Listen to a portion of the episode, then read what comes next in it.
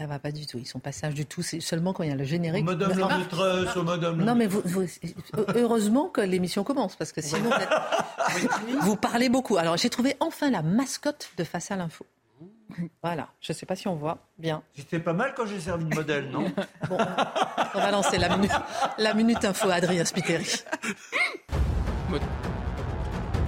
Le 14 avril, le Conseil constitutionnel rendra ses décisions sur la réforme des retraites. Une annonce faite ce mercredi dans un communiqué. Deux décisions seront rendues, l'une sur la constitutionnalité du projet, l'autre sur la recevabilité de la demande de référendum lancée par la gauche.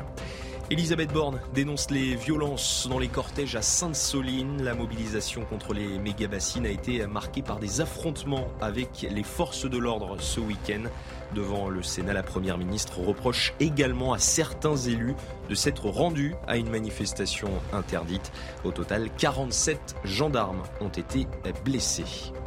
Et puis Charles III et Camilla sont à Berlin en Allemagne. Le roi du Royaume-Uni et son épouse ont participé à une cérémonie porte de Brandebourg. Ils ont été accueillis par Frank Walter Steinmeier, le président fédéral allemand. Vous le voyez sur ces images. Il s'agit de la première visite d'État de Charles III depuis son accession au trône. Ils sont intenables. Au sommaire ce soir, Grégoire de Fournas a été puni pour avoir troublé l'Assemblée nationale. Aurélien Saint-Toul, qui a qualifié le ministre du Travail d'assassin, non. Certains refusent de serrer la main du Rassemblement national à l'Assemblée, mais le bras d'honneur du ministre Moretti dans l'hémicycle reste impuni. Génération identitaire a été dissoute, de nombreux lieux de culte, jugés radicaux également, mais aujourd'hui la dissolution du soulèvement de la terre à l'origine de la manifestation interdite à Sainte-Soline est fortement contestée par les insoumis. Jusqu'où peut-on aller dans le deux poids, deux mesures? L'édito de Mathieu Bocoté. Où est passée la gauche? La tirade de Gérald Darmanin hier à l'Assemblée nationale qui fustige la gauche pour son silence face à la violence des casseurs restera dans les annales du Palais Bourbon pour certains. Où est donc passée cette gauche?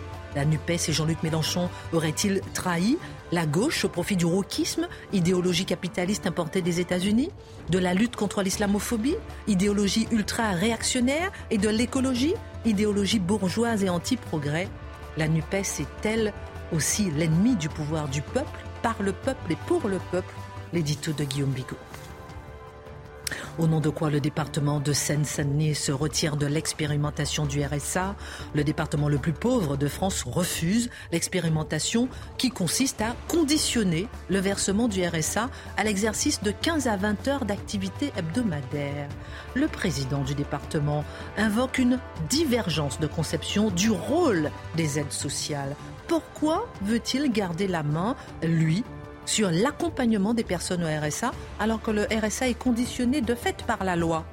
En quoi le conditionnement des aides serait-il une grave entorse à notre République? Le décryptage de Charlotte Dornelas. Alors qu'un enseignant sur cinq est agressé physiquement ou menacé en France à cause des atteintes à la laïcité, on s'arrêtera aujourd'hui euh, sur la date, à la date du 29 mars 1880. Ce jour-là, le ministre de l'Instruction publique prend deux décrets Objectif expulser les religieux de l'enseignement. Jules Ferry demande de se mettre en règle avec la loi ou de quitter l'enseignement en moins de trois mois. Marc Monod raconte ce jour de laïcisation à marche forcée de l'enseignement, non sans contestation, le jour où le gouvernement prenait des décisions pour la cohésion nationale. L'islamisme au cœur de l'institution européenne, nous allons vous parler d'un sujet dont personne ne parle contre le prosélytisme islamiste, François-Xavier Bellamy, député européen à l'air, contrairement à ses confrères, a osé apostropher ceux qui dupent le monde en brandissant racisme pour mieux justifier leur radicalisme. Mathieu Boccoté vous comptera la tentative d'intimidation contre ce député. Voilà, une heure pour prendre un peu de hauteur avec nos mousquetaires. On commente, on décrypte, on analyse. C'est parti.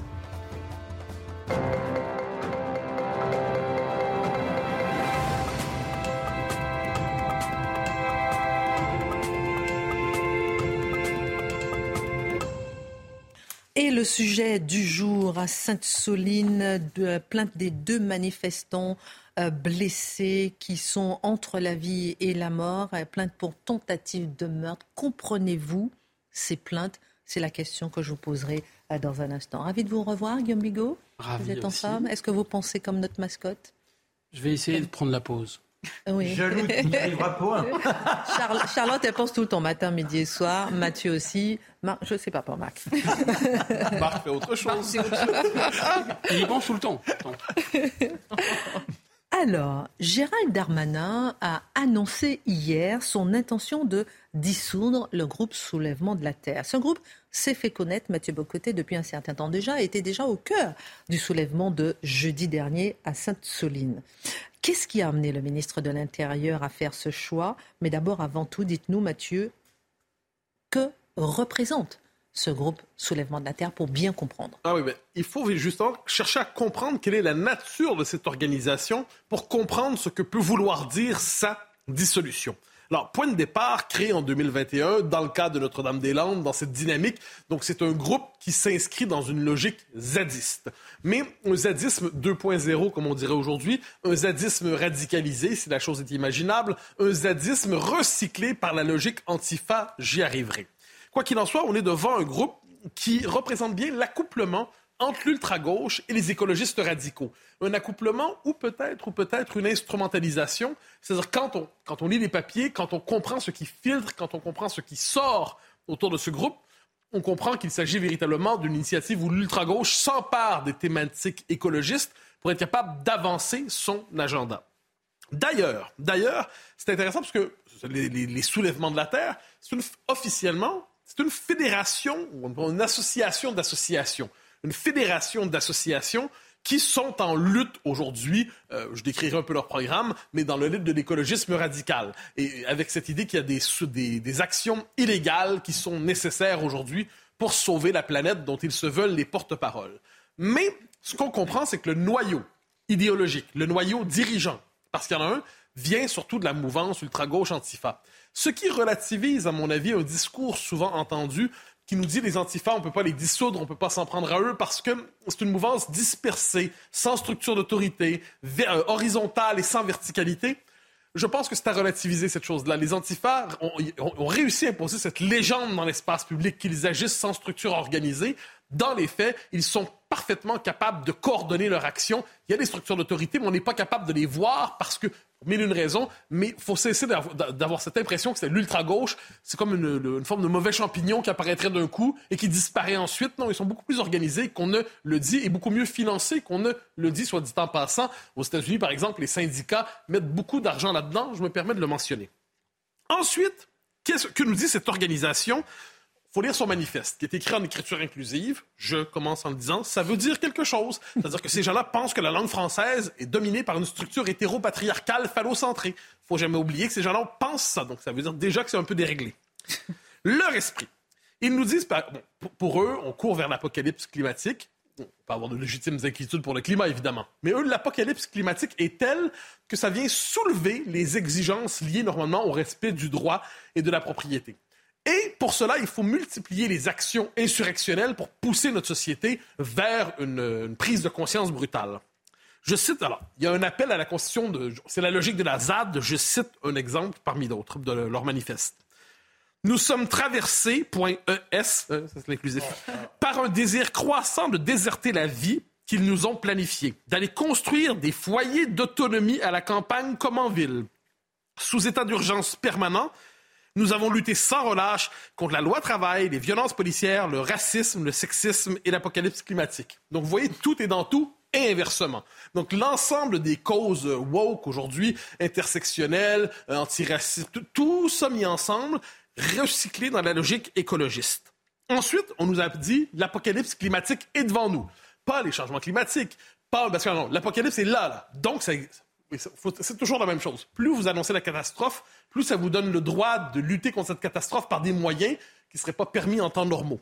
Je cite Seul un basculement radical, un soulèvement, pourrait permettre d'enrayer le réchauffement climatique et la sixième extinction, c'est une formule rhétorique, massive des espèces déjà en cours. Il ne nous reste aujourd'hui plus d'autre voie que de mettre toutes nos forces dans la bataille pour enrayer le désastre en cours et abattre le système économique dévorant qui l'engendre. Donc, c'est clair, la perspective est insurrectionnelle. On n'est pas devant des réformistes, on a des gens qui en appellent à l'abolition du système. Alors, qu'est-ce qu'on fait pour abattre le système? Parce qu'on peut bien dire, ah ben, il faut abolir le système, on peut faire des slogans euh, à la Greta Thunberg, mais c'est un peu plus concret. Il y a des appels au sabotage. Des sabotages. Mais comment, comment fonctionne le sabotage de ces gens-là? Ah. Parce qu'il y a toujours le génie de la formule. Des actions de désobéissance civile et de désarmement d'infrastructures qui sont des armes de destruction massive du vivant, comme les bassines ou les centrales à béton. Bon, J'insiste là-dessus. Dans leur esprit, l'industrie, l'industrie agroalimentaire, euh, l'industrie de, de- de l'énergie, ce sont des armes de destruction de la planète. Donc, Massive, oui, massive, massive, hein, massive. Et donc, il faut désarmer. qu'on n'a jamais trouvé en Irak. hein, je ferme la parenthèse. Mais ils étaient à Sainte-Soline. Oui, exactement. Alors, mais, donc, si ce sont des armes de destruction massive, il faut aller désarmer. Comment peut-on désarmer? Eh bien, justement, en cherchant à faire du sabotage industriel, du sabotage urbain, du sabotage agricole. Donc, c'est une entreprise de sabotage de l'agroalimentaire, mais pas seulement des industries énergétiques et tout ce qui est dans cet univers. Ensuite, au nom, au nom de la défense de la terre et de l'eau. Hein, c'est cette idée qu'il faut défendre la terre, il faut défendre l'eau. Et pour cela, on va désarmer. Désarmer, ça veut dire saboter. Il faut simplement savoir ce qu'on nous dit. Autre chose, climat insurrectionnel durable, mais là, on a vu le résultat à Sainte-Soline. Ça implique quelquefois de s'en prendre directement à ceux qui veulent empêcher la destruction du bien privé, de l'industrie. Et donc, qu'est-ce que ça implique? Ben, c'est l'attaque contre les policiers. Et là, c'est là qu'on retrouve le noyau originel antifa dans cette culture. Alors, je précise une chose. Les gens de Soulèvement de la Terre et tous ceux qui tournent autour de cet univers ont expliqué que ce n'était pas possible de les dissoudre. Pourquoi? Parce qu'ils disent, on est une association d'associations, donc allez-vous dissoudre toutes les associations qui sont membres de notre, de notre groupe? Donc ce n'est pas possible de le faire. Juridiquement, ça ne serait pas possible de le faire. Et par ailleurs, nous disent-ils, vouloir nous dissoudre, nous qui avons quand même lancé une manifestation où des policiers ont été agressés, eh bien, c'est une manière de détourner le regard parce que le vrai sujet pour eux, ce sont les violences policières et la catastrophe climatique. Donc, leur agression, leur transformation d'un terrain agricole en champ de bataille contre les forces de l'ordre, c'est un faux sujet, comme le répètent, soit dit en passant d'ailleurs, plusieurs députés de gauche. Qu'est-ce qui est puni ici? L'extrémisme euh, par euh, Gérald Darmanin ou bien le soulèvement contre l'ordre républicain? Et vous posez une question essentielle, je crois, ici, parce que ce sont deux choses distinctes. Si on est devant un groupe factieux, quel qu'il soit, un factieux social-démocrate, factieux libertaire, factieux, factieux social-démocrate, j'adore l'idée. Prenez la catégorie, si vous êtes devant un factieux qui utilise, qui appelle explicitement au renversement de l'État, à l'utilisation de la violence comme instrument politique, quelle que soit votre idéologie, vous devez être effectivement, vous êtes dans le collimateur de l'État, parce que vous en prenez à la sécurité publique, à la concorde publique, vous en prenez à l'existence même de l'État. Donc, ce n'est pas une question idéologique ici. Ce qui est en question, c'est la logique factieuse et milicienne. Gardons ça à l'esprit. Donc, ça ne veut pas dire. Et là, on nous dit quelquefois, parce que la rhétorique politique, c'est facile, on dit oui, il faut condamner donc, les extrémistes. Un instant, c'est là-dessus qu'on doit. Si le pouvoir se donnait le droit de dissoudre tous ceux qui se font traiter d'extrémistes un jour, nous passerions nos vies dans des existences dissolues, hein, pour le dire de cette manière. Donc, qui, se- s'est fait traiter dans sa vie d'extrême droite? Ben, sachant que l'extrême droite, pour certains, commence au centre-gauche, ça serait compliqué. L'extrême gauche, par ailleurs, le, le- le terme est souvent utilisé de manière abusive. Et Emmanuel Macron s'est lui-même qualifié d'extrême centriste pendant la présidentielle. Faut-il dissoudre Emmanuel Macron? Je ne crois pas. Donc, qu'est-ce qu'on voit là-dedans? Quand on nous dit qu'il faut dissoudre les extrêmes, dissoudre les extrêmes, non. Ce qu'on appelle extrême, c'est souvent simplement un discours dont on refuse les fondements qui nous semblent inacceptables. Et là, on se dit, bon, on va. Donc, ça, je pense que le problème, ce n'est pas les extrêmes, qui est une catégorie rhétorique, une catégorie stratégique bas de gamme qui ne permet pas de comprendre véritablement le pluralisme politique. On est toujours l'extrême de quelqu'un d'une manière ou de l'autre. Donc, j'y reviens. Ce qu'il faut dissoudre ici, ce n'est pas un groupe à cause de son idéologie. Si l'idéologie de ces gens-là s'exprimait dans les termes de la démocratie libérale, du débat, de ce qu'on appelle en France la culture républicaine, si cette idéologie se formulait dans ces termes-là, on dirait, ben, très bien. Ils pensent des choses très étranges, ces messieurs, ces messieurs, ces dames et ces autres. Mais, mais, ce n'est pas ce dont il est question ici, c'est la culture insurrectionnelle. Alors, j'y reviens. Souvent, ces derniers temps, la dissolution a été utilisée pour casser des groupes sur une base idéologique. Je pense que l'exemple typique de ça, c'est génération identitaire. Moi, je veux dire qu'on soit d'accord ou non que génération identitaire est secondaire. Ce qui est certain, c'est qu'on a décidé de les dissoudre pour se donner le droit de dissoudre d'autres groupes, hein, dans l'esprit d'équilibre, puisqu'il faut toujours qu'il y ait au moins un méchant de droite dans la bande. Ils ont passé, ils ont payé pour les autres, en fait. Là, là, on n'est pas dans une dissolution politique ou idéologique. On est dans une dissolution au nom du bien, la, la sécurité publique. Et de ce point de vue, elle se pose, je pense, sur le bon niveau pour une fois. Dernière question, revenons-y. Comment réagissent justement les insoumis et les autres mouvements de la gauche radicale à cette dissolution? Ils sont scandalisés. Mm. Ils sont scandalisés. Ils se demandent qu'est-ce qui se passe. Mais comment peut-on vouloir dissoudre soulèvement de la terre? Il y a quand même des drôles de noms, ces gens-là. Euh, alors, qu'est-ce qu'ils nous disent? Ils nous disent que c'est pure diversion. C'est pure diversion. Bon, je le redis, pourquoi c'est pure diversion? Parce qu'ils ont décidé en amont que il n'y avait pas de réel problème de violence d'ultra-gauche et de milices d'ultra-gauche. Si on décide que le problème des violences d'ultra-gauche n'existe pas, eh bien, dès lors, la question de la dissolution de ces groupes ne se pose pas. C'est assez intéressant. J'ajoute une chose qui, qui me frappe. La gauche radicale parlementaire ne critique jamais ce qui se fait sur sa gauche. Elle ne sent pas le besoin de se respectabiliser alors qu'à droite, on voit ça quelquefois. Hein. Euh, à droite, quand vous êtes de droite, vous cherchez, vous rentrez dans une pièce, vous cherchez toujours la personne plus à droite que vous pour montrer que vous, vous êtes un humaniste et il y a pire que vous dans la pièce. Cordon sanitaire. Oui, vous cherchez toujours vers qui le tendre. Euh, qui, est, qui, est, plus radioactif que vous? À gauche, ils acceptent la notion de diversité des tactiques, donc ils acceptent même l'idée qu'il y a des groupes plus violents à leur gauche. Un dernier mot qui est plutôt amusant, c'est Thomas Porte, qui est le, le député euh, qui aime faire rouler des têtes, euh, la, celle d'Olivier Dussopt, on s'en souvient, sur le mode du ballon de foot.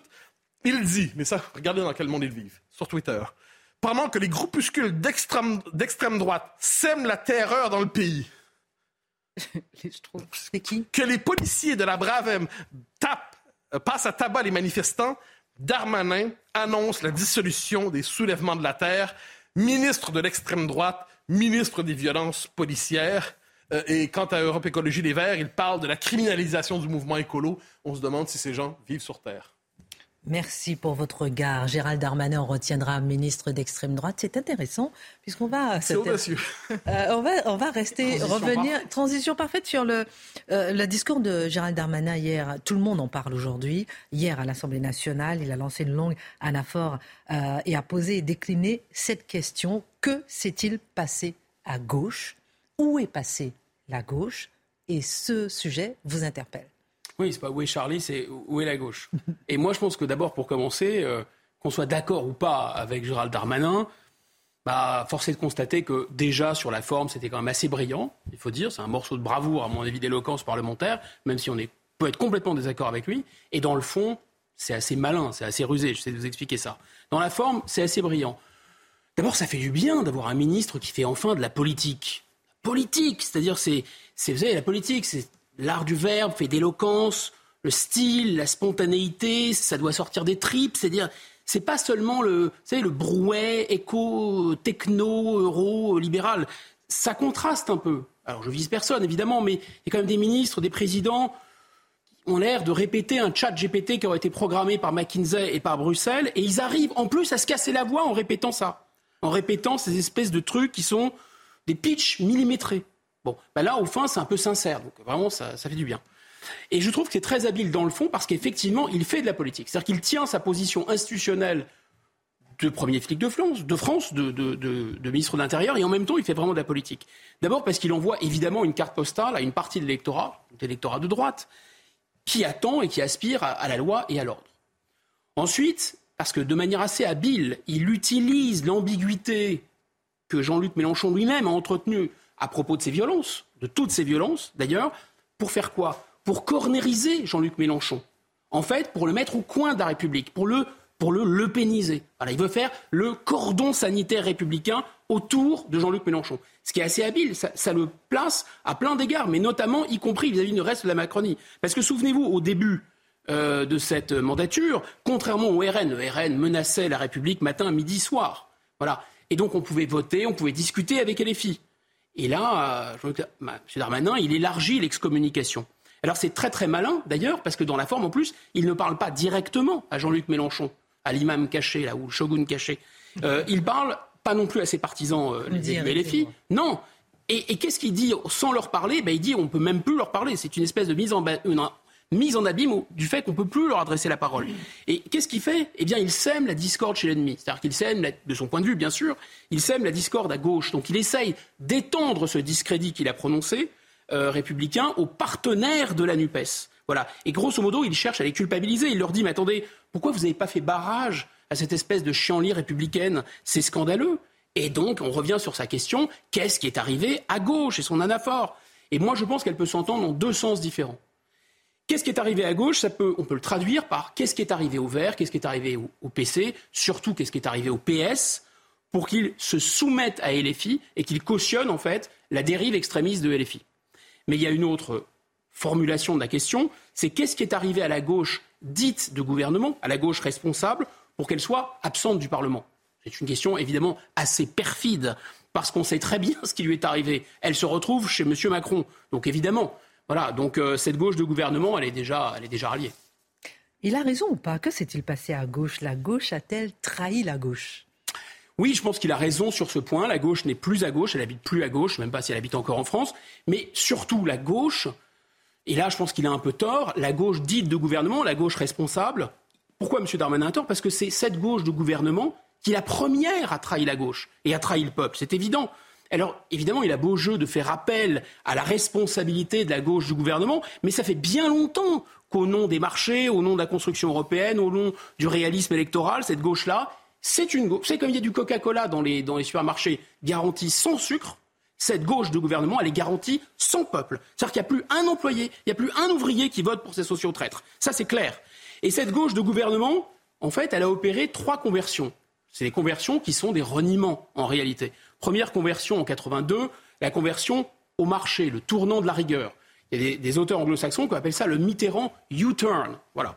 En 92, deuxième conversion, deuxième reniement. Maastricht, on passe de la souveraineté nationale et populaire, entre parenthèses la, République, hein, entre parenthèses, fermons la parenthèse, à l'Europe, à la construction de l'Europe.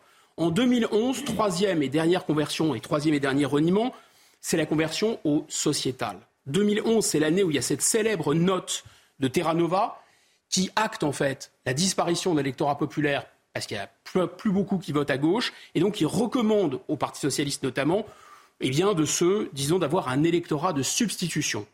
Et est-ce que cette dérive, justement, de la gauche, hors de la gauche, d'abord de la gauche de gouvernement, célébrée par M. Darmanin, parce qu'elle n'est justement pas à gauche, est-ce qu'elle concerne Jean-Luc Mélenchon? Pour reformuler un peu la question.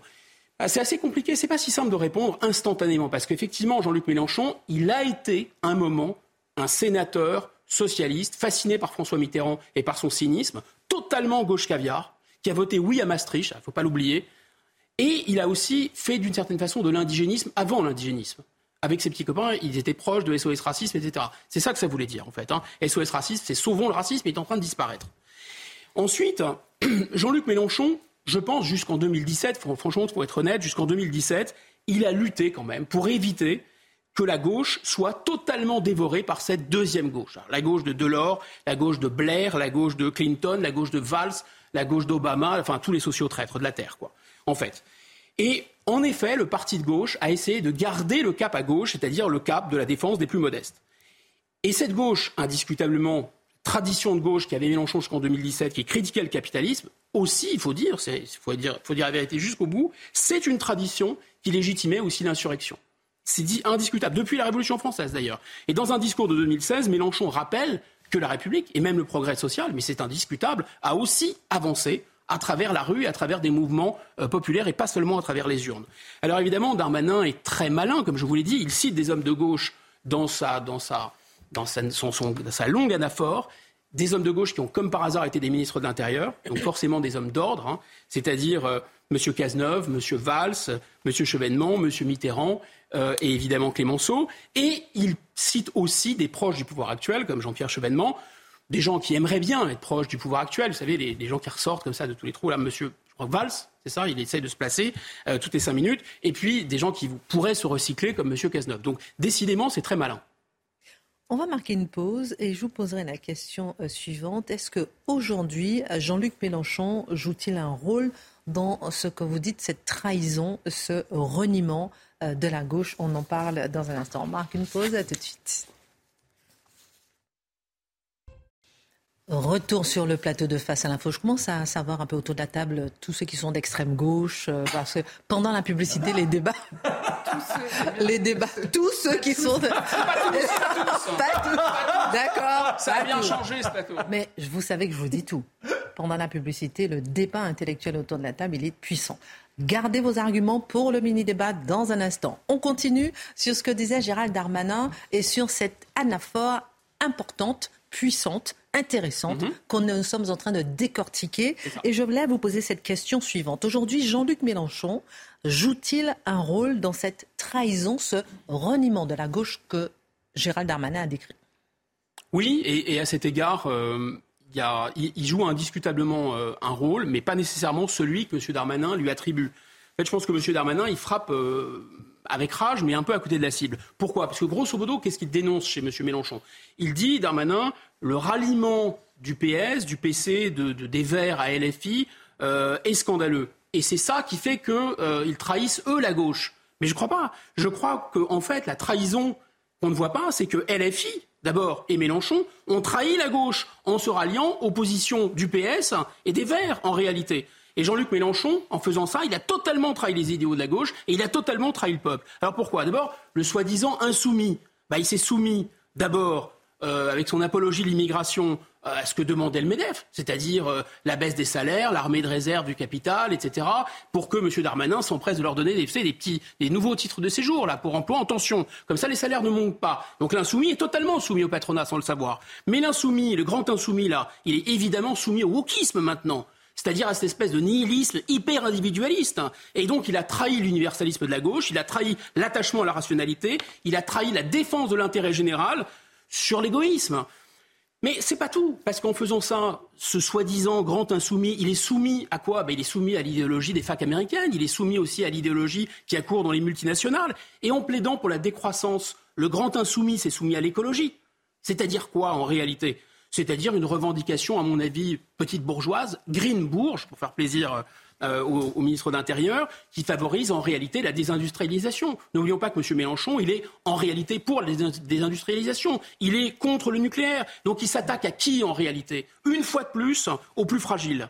Voilà. Et en fricotant, alors maintenant là c'est le comble, l'insoumis, il est soumis tout court. En fricotant avec l'indigénisme et euh, l'islamisme ultra réactionnaire, là il s'est totalement aplati. Voilà, et il a tout trahi. Là, il a trahi la laïcité, il a trahi l'égalité entre les hommes et les femmes, il a trahi le combat contre l'antisémitisme, il a, il a même trahi, ça fera plaisir à Marc, le combat de la gauche pour l'émancipation par l'école au nom de l'esprit critique. En somme, le Mélenchon de 2023 aurait été décapité en cinq minutes par Robespierre et je pense excommunié en deux minutes par Jaurès. Et pourquoi a-t-il fait ça, M. Mélenchon?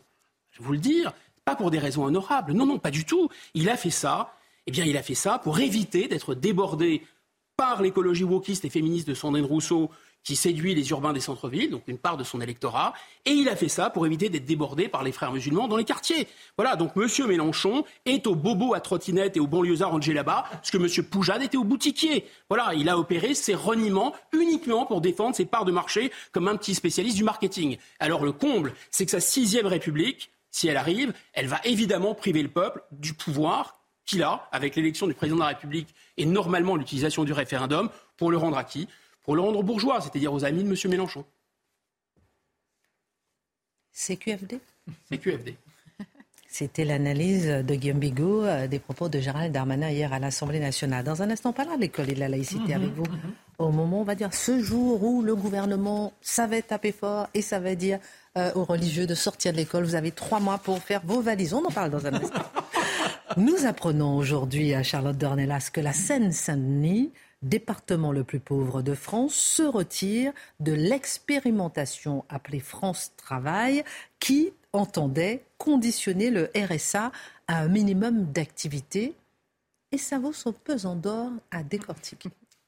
Oui, alors déjà, il faut voir ce, qu'était ce dispositif. Alors, il devait rentrer en vigueur au début de l'année. Il entrera finalement en vigueur normalement en avril, nous dit-on euh, au gouvernement. En tout cas, le haut commissaire à l'emploi euh, nous explique que ce sera en avril.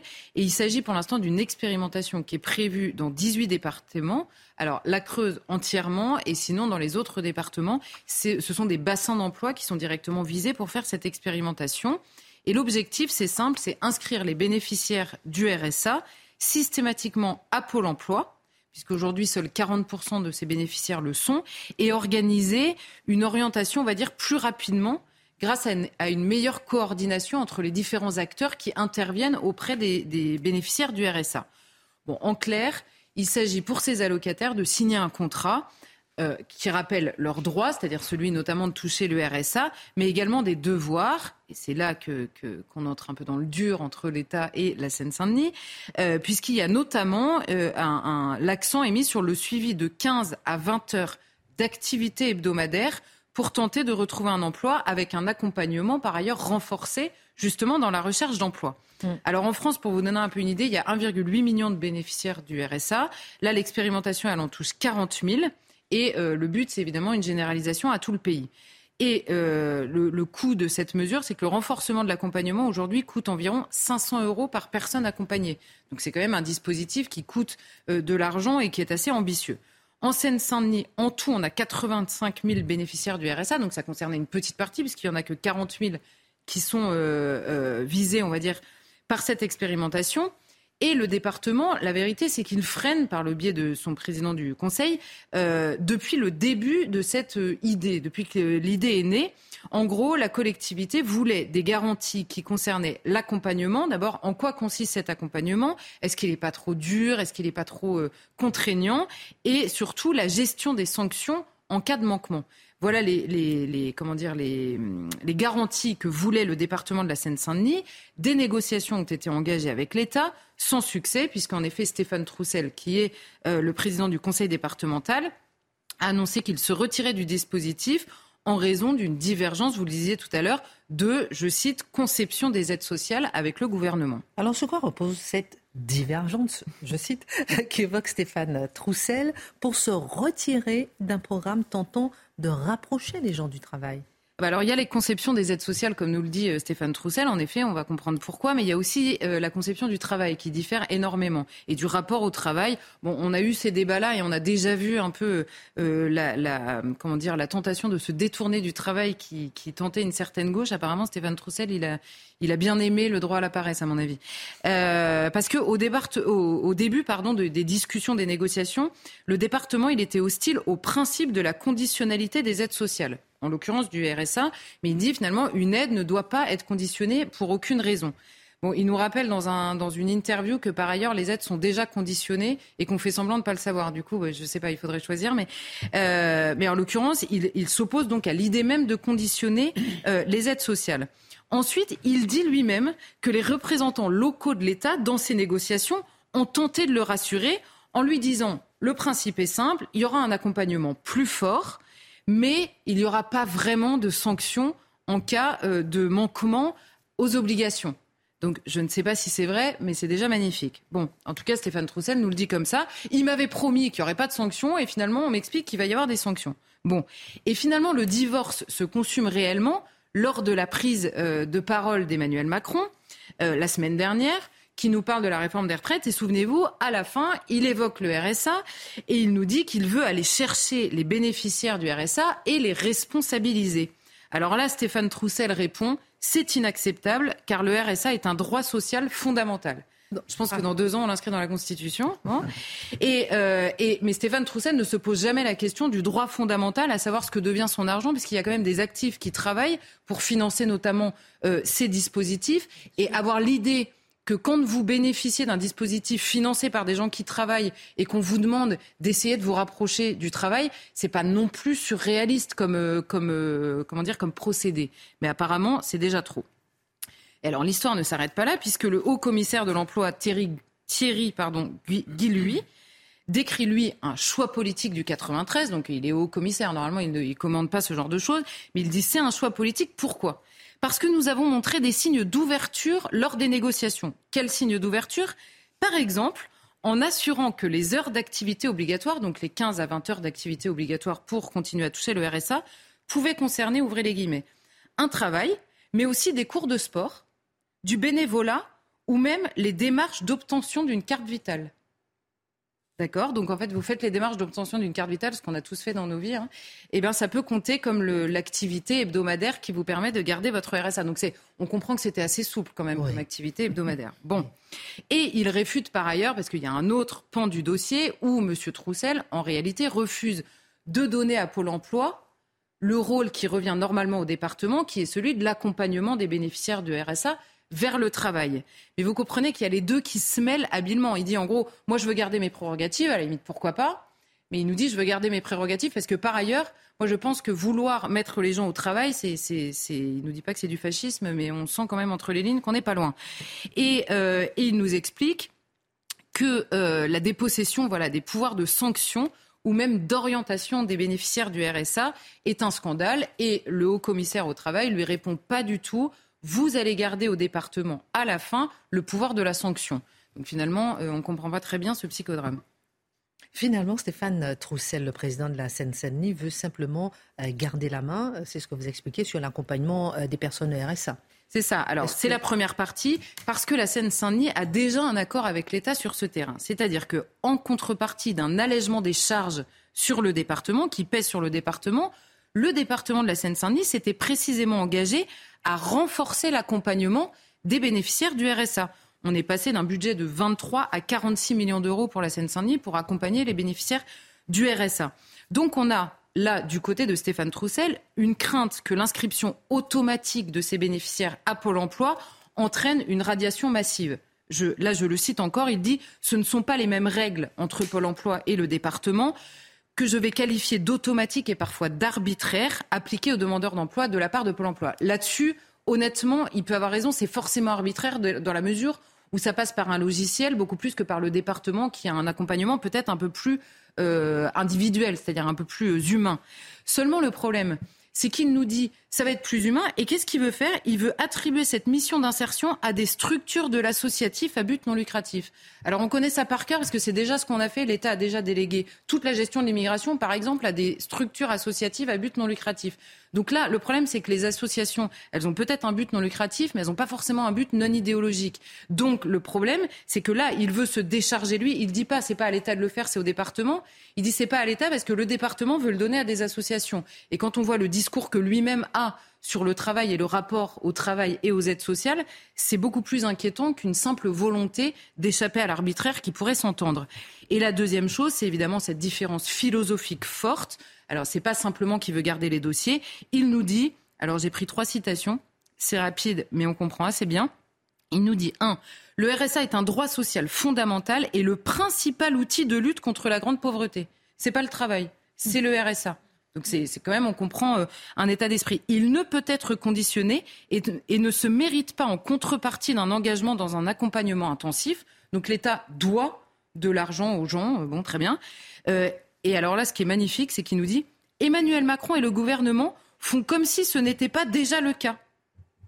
Non, mais il faut savoir, en fait. C'est-à-dire que soit ça ne peut pas être conditionné et ça ne peut pas mériter une contrepartie, soit c'est déjà le cas et donc lui veut faire appliquer la loi puisqu'il veut garder les prérogatives. Maintenant, apparemment, il veut garder les prérogatives pour précisément ne pas appliquer la loi. Bon. Et ensuite, il nous dit la mise au travail de toutes et tous, pour Marc, voilà, la mise au travail de toutes et tous, quoi qu'il en coûte, ne peut être l'objectif unique et prioritaire des politiques publiques. Alors, l'objectif unique, unique, je le mets à l'aise, c'est pas du tout le cas, ça n'est pas du tout un objectif unique. Par contre, prioritaire, là, on pourrait tenter le référendum, puisqu'il le demande sur les retraites depuis une semaine. On pourrait tenter le référendum sur la question de savoir si ça doit être prioritaire dans les politiques publiques. Je pense que M. Troussel pourrait être très étonné de la réponse. Et je conclurai en disant simplement que M. Troussel appartient à une famille qui défend l'idée de régulariser les sans-papiers, qui font le travail que les Français ne veulent plus faire, mais lui-même veut euh, augmenter des aides sociales sans pousser vers le travail les gens qui habitent déjà sur le territoire français, qu'ils soient français ou pas, parce qu'on sait qu'en Seine-Saint-Denis, il y a aussi une problématique euh, avec les étrangers. Donc tout ça euh, pour vous dire qu'il y a beaucoup de malhonnêteté. Une once, j'ai été honnête, hein, il y a une once, enfin, il soulève un problème qui, est, qui pourrait être légitime. Mais au-delà de ça, c'est vraiment une conception du travail qui est en fait que le travail euh, aliène. Pourquoi il émancipait dans son camp politique. Mais... Et c'est légal? Et c'est légal, bah, écoutez, c'est légal. En tout cas, il est en train de se battre pour que, pour que, pour échapper, en tout cas, à ce que veut faire le gouvernement aujourd'hui dans le pays. Merci euh, Charlotte. Alors qu'un enseignant sur cinq est agressé physiquement ou menacé en France à cause des atteintes à la laïcité, on va s'arrêter aujourd'hui sur la date du 29 mars 1880. Ce jour-là, le ministre de l'Instruction publique prend deux décrets. Objectif, expulser les religieux de l'enseignement. Jules Ferry demande donc de se mettre en règle avec la loi ou de quitter l'enseignement et que vous avez trois mois euh, pour le faire. Marc Menon, racontez-nous ce jour euh, de laïcisation à marche forcée, on va dire, de l'éducation nationale. C'est beaucoup plus complexe que ça. D'abord, il a presque là une réplique à ce qui s'est passé sous Charles X. Quand Charles X prend le pouvoir, là c'est le contraire. Il n'est plus question d'avoir un seul laïc dans un établissement scolaire que ce soit dans une petite école ou dans l'université. Et on nomme dans l'université soit des évêques, soit euh, presque des cardinaux, et ce sont donc les gens d'église qui participent, qui organisent l'éducation. Alors là, il nous faut après bondir à un autre discours en 1889 de M.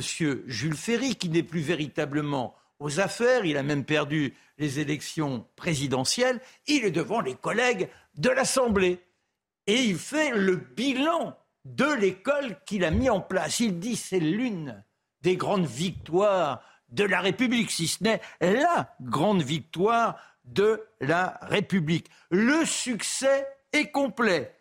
Système d'éducation sans équivoque.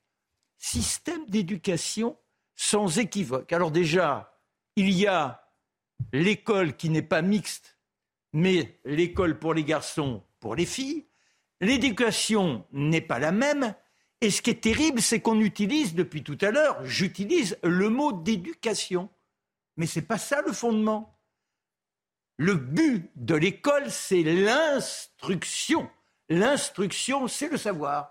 Et là, il faut convoquer qui Ce grand philosophe, ce grand mathématicien, cet homme de l'envergure intellectuelle qui s'appelle Condorcet et qui avait écrit Mémoire sur l'instruction publique. Qu'est-ce que l'instruction publique? Eh bien, c'est le désir pour les révolutionnaires de permettre à tout à chacun d'entrer dans la capacité à la réflexion, de pouvoir atteindre une autonomie, de pouvoir donc être dans cette force de l'esprit qui vous vaut une sorte de jouissance et d'être indépendant de tout ce qui peut être dit ici ou là, de pouvoir juger les idées en circulation. Il faut une éducation rudimentaire. Ça veut dire quoi rudimentaire? C'est pas l'éducation qui vous permet de faire un buzz d'un pour savoir si vous avez bien été payé par votre patron. Ça, c'est l'éducation pratique. Non. C'est comment vous pouvez entrer dans ce principe d'exaltation intellectuelle. Et ça, ça constitue le socle. Et à partir de ce socle que l'on pourrait sacraliser par le certificat d'études, vous entrez après dans cette conquête de la connaissance. Une connaissance en soi, une connaissance universelle, une connaissance qui n'est pas liée à quoi? À la subjectivité. Une équation, c'est une équation. Si vous utilisez également le texte d'un philosophe, vous cherchez à appréhender euh, le philosophe, mais non pas en ayant une sorte de déviance qui serait liée à l'éducation. C'est pour ça qu'il y a l'éducation et l'instruction. L'instruction. Moralité. Et c'est quoi l'éducation L'éducation, eh bien, l'éducation, c'est ce que dit d'ailleurs. La laïcité dans tout ça. Eh bien, la laïcité, c'est l'instruction c'est faire en sorte que l'on puisse aller à l'école, débarrasser de tous les préjugés, ce qui ne fait pas renoncer à la croyance, à l'intime conviction. Mais cette croyance, elle relève des parents et donc de l'éducation. Ce qui fait que grâce à l'école, j'ai acquis les éléments nécessaires qui font que même si mes parents me parlent de Dieu, je le ferai avec une réflexion personnelle. Je ne serai pas dans la soumission de ce qui m'est donné. Ma foi n'en sera que plus respectable. Mais ça va plus loin que ça également, dans le principe de Condorcet. L'école telle qu'on la vit, déjà pour lui, il n'est pas question qu'une différence entre les garçons et les filles. C'est-à-dire que dès 1792, il voulait l'école mixte. Mais également, il disait, c'est une effronterie de l'esprit que de vouloir jauger les performances intellectuelles à partir d'une compétition. Il n'y a pas de compétition entre les individus. Il doit y avoir une émulation. La compétition, c'est quoi? C'est vouloir être le meilleur que l'autre. C'est pas chercher à m'enchanter à partir de la connaissance. Et cette connaissance, elle doit être universelle, quel que soit le lieu où je nais. Oui, l'équation, elle est la même. Oui, le philosophe que je rencontre, j'essaie d'appréhender ce qu'il a démontré. Et donc, de faire ma propre, mon propre jugement. Vous voyez, c'est une quelque chose que l'on a totalement oublié, d'autant plus qu'aujourd'hui, on est cette satanée langue inclusive qui fait qu'on ne cherche plus à avoir la moindre nuance. Et il nous faut aussi convoquer Rousseau. Que disait Rousseau? La compétition, à chercher à être le meilleur, mais c'est attiser la jalousie, c'est entre les élèves, c'est attiser la vanité. Mais ça, ça ne correspond pas à cette jouissance de la connaissance. Et la jouissance de la connaissance, c'est si je suis plus rapide à comprendre quelque chose, éventuellement, je vais aider mon petit camarade pour qu'il puisse lui aussi être dans cette exultation du savoir. Et à partir de là, l'école laïque, elle ne doit ignorer tout ce qui est enseignement religieux. On ne devrait pas avoir, puisque tout à l'heure vous parliez des professeurs aujourd'hui, ces professeurs qui sont en but à des élèves qui disent au nom de ma religion, je ne suivrai pas le cours de sciences naturelles. Au nom de ma religion, je ne suivrai pas le cours d'éducation physique. Au nom de la nouvelle mode, je pratiquerai l'écriture inclusive Moralité, qui mot là-dessus Eh bien, c'est qu'on a perdu, on a perdu la gauche, on a perdu l'école laïque, et il nous faut revisiter tout cela pour qu'il y ait un rebond, un élan de conquête, un élan de droiture, un élan de fierté, un élan républicain. Une émulation. Merci beaucoup. La fête de l'esprit. La fête de l'esprit. Merci Marc Menon. Euh, dans un instant, on parlera des méandres de, des institutions européennes et de ce qui est arrivé à Françoise Avieux. L'ami personne n'en parle, mais nous, on va essayer de découvrir un petit peu ce qui s'est passé. Avant tout, euh, c'est un sujet un peu délicat, ce qui se passe à, Sainte-Soline avec les familles des deux familles qui portent plainte pour euh, tentative de meurtre. Alors les familles des deux hommes entre la vie et la mort depuis la manifestation de samedi dans les Deux-Sèvres ont porté plainte contre X euh, pour tentative de meurtre et entrave volontaire à l'arrivée des secours. c'est l'information du jour. On l'a appris auprès du parquet. Plusieurs questions se posent justement. Qu'est-ce que ça pose comme question? Est-ce que, par exemple, les secours sont montrés du doigt? Est-ce que les victimes, actuellement victimes, euh, et on va aborder ce sujet avec délicatesse parce qu'on a beaucoup de respect pour les victimes, est-ce que les victimes peuvent être un tant soit peu coupables ou pas? Ou est-ce que les forces de l'ordre sont absolument coupables? Toutes les questions sont sur la table. Euh, votre regard, Guillaume Bigot. D'abord, on peut être victime et coupable en même temps. Ce n'est pas incompatible du tout. Euh, ensuite, euh, je pense que dans le droit pénal, il y a cet élément, il faut des actes objectifs et il faut une, intention. Et là, l'incrimination de, meurtre, c'est déjà assez polémique. Ça veut dire que l'État aurait eu la volonté de tuer. Alors que l'État a la volonté de tuer avec le service action euh, à l'étranger pour éliminer des gens, oui, mais pas à Sainte-Soline des gendarmes. C'est complètement n'importe quoi. Il y, a des, circonstances évidemment très atténuantes parce que quand on peut perdre son enfant voilà, c'est, voilà, on, a, on, a, on peut avoir perdu un peu, euh, un peu ses repères. Euh, ça, c'est sûr et certain. Je pense qu'il faut vraiment que la justice, euh, c'est d'ailleurs son intérêt, c'est qu'elle met en, mode pause, elle rembobine, parce que dans des événements comme Sainte-Soline, tellement violents, on ne sait pas très bien qui a fait quoi en réalité. Il y a une espèce de brouillard de la violence. On a peut-être besoin effectivement de se poser pour savoir concrètement ce qui s'est passé. je dirais qu'il faut raison garder. C'est-à-dire le sort de ces deux personnes est tragique sans le moindre doute.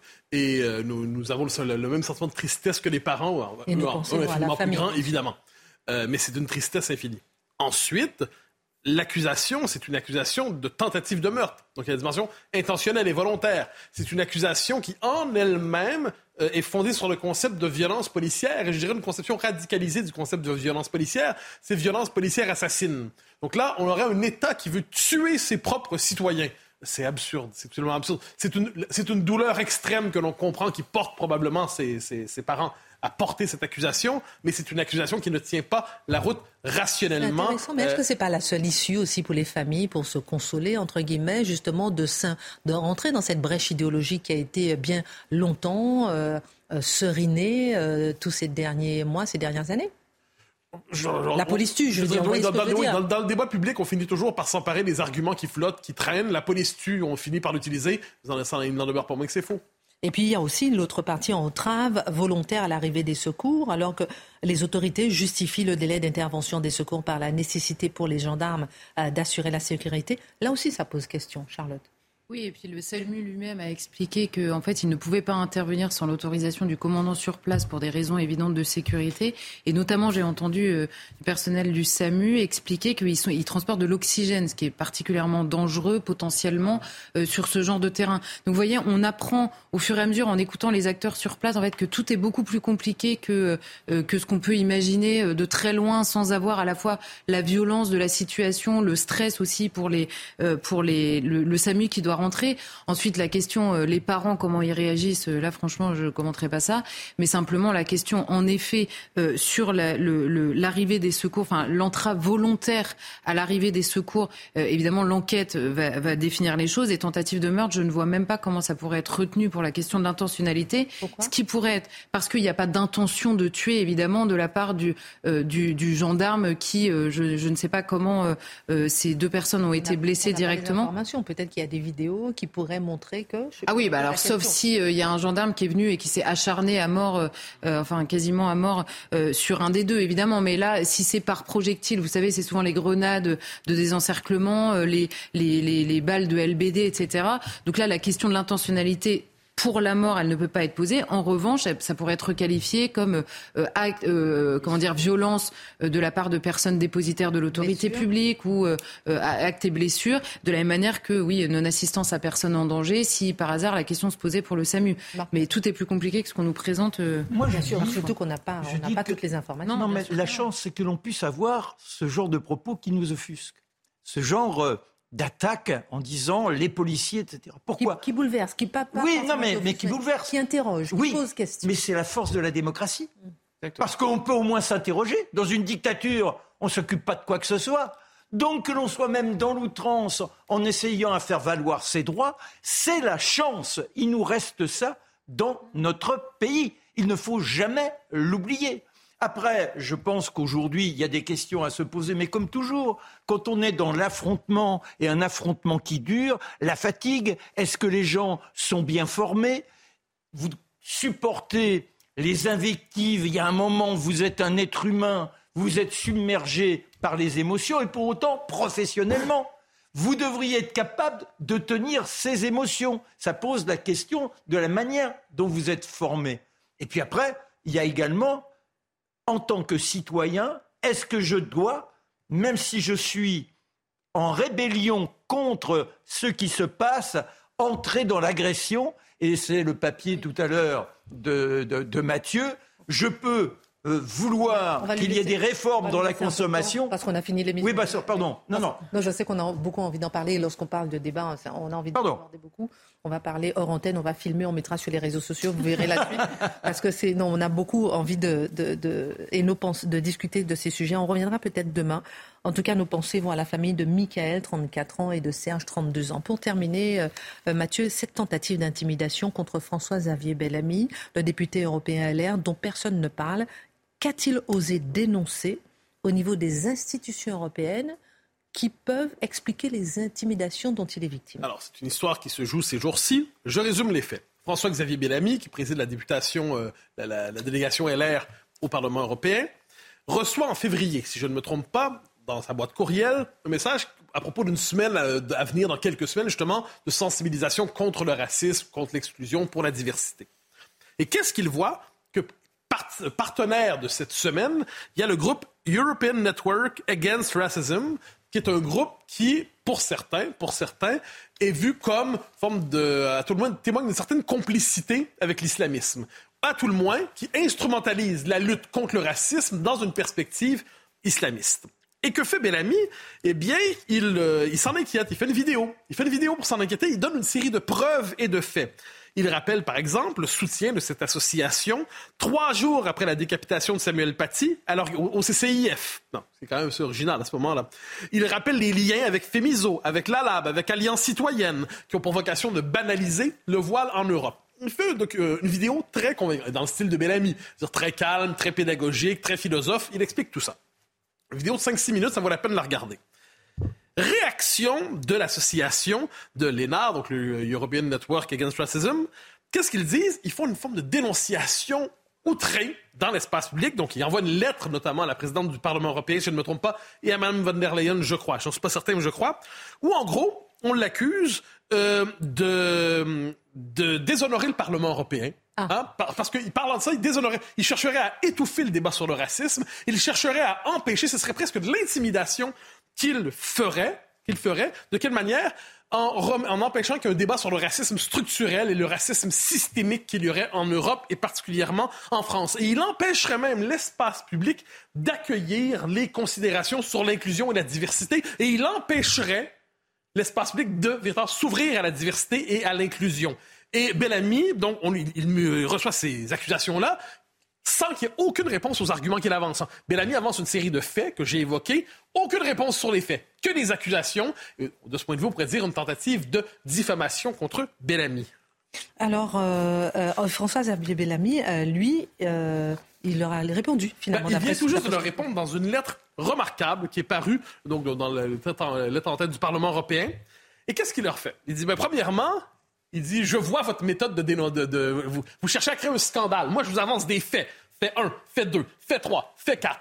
Réponse de Lénard, eh bien, on crée un scandale, puis on dit racisme, et puis on dit intimidation, on dit vous déshonorez le Parlement européen. Mais on répond jamais, jamais, jamais aux faits avancés par Bellamy. Ah, c'est assez inquiétant quand même. Donc on répond en cherchant à créer un scandale, en cherchant à jouer l'indignation publique. Ensuite, qu'est-ce qu'il fait? Et là, je trouve que c'est magnifique. On connaît le style de François-Xavier Bellamy. Si une personne sur Terre croit encore au débat public rationnel, c'est lui. Hein? Il a chez lui un sens du philosophe engagé en politique. Mais qu'est-ce qu'il propose? Il dit aux gens, vous avez, vous m'avez insulté, vous, vous, vous criez au scandale. Je vous propose de débattre. Je vous invite à débattre sur la plateforme de votre choix, sur la chaîne info de votre choix, sur, euh, sur les réseaux sociaux si vous le souhaitez.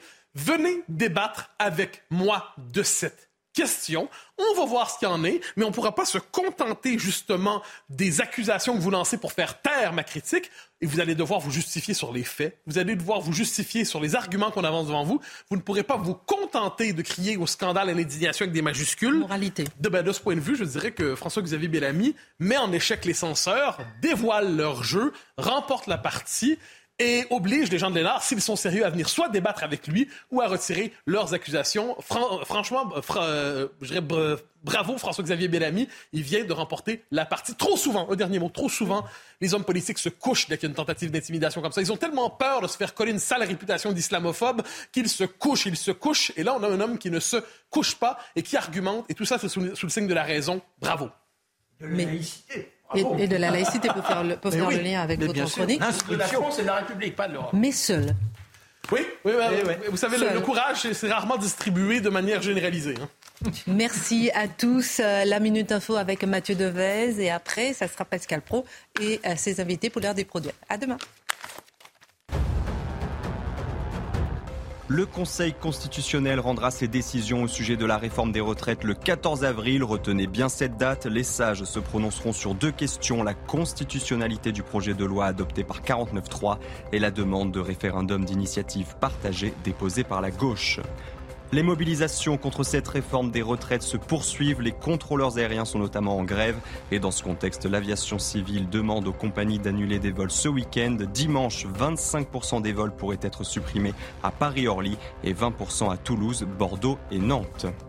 Le pape François est hospitalisé à Rome. Selon le quotidien italien Corriere della Sera, le souverain pontife souffrirait d'un problème cardiaque. Ses rendez-vous prévus demain ont été annulés.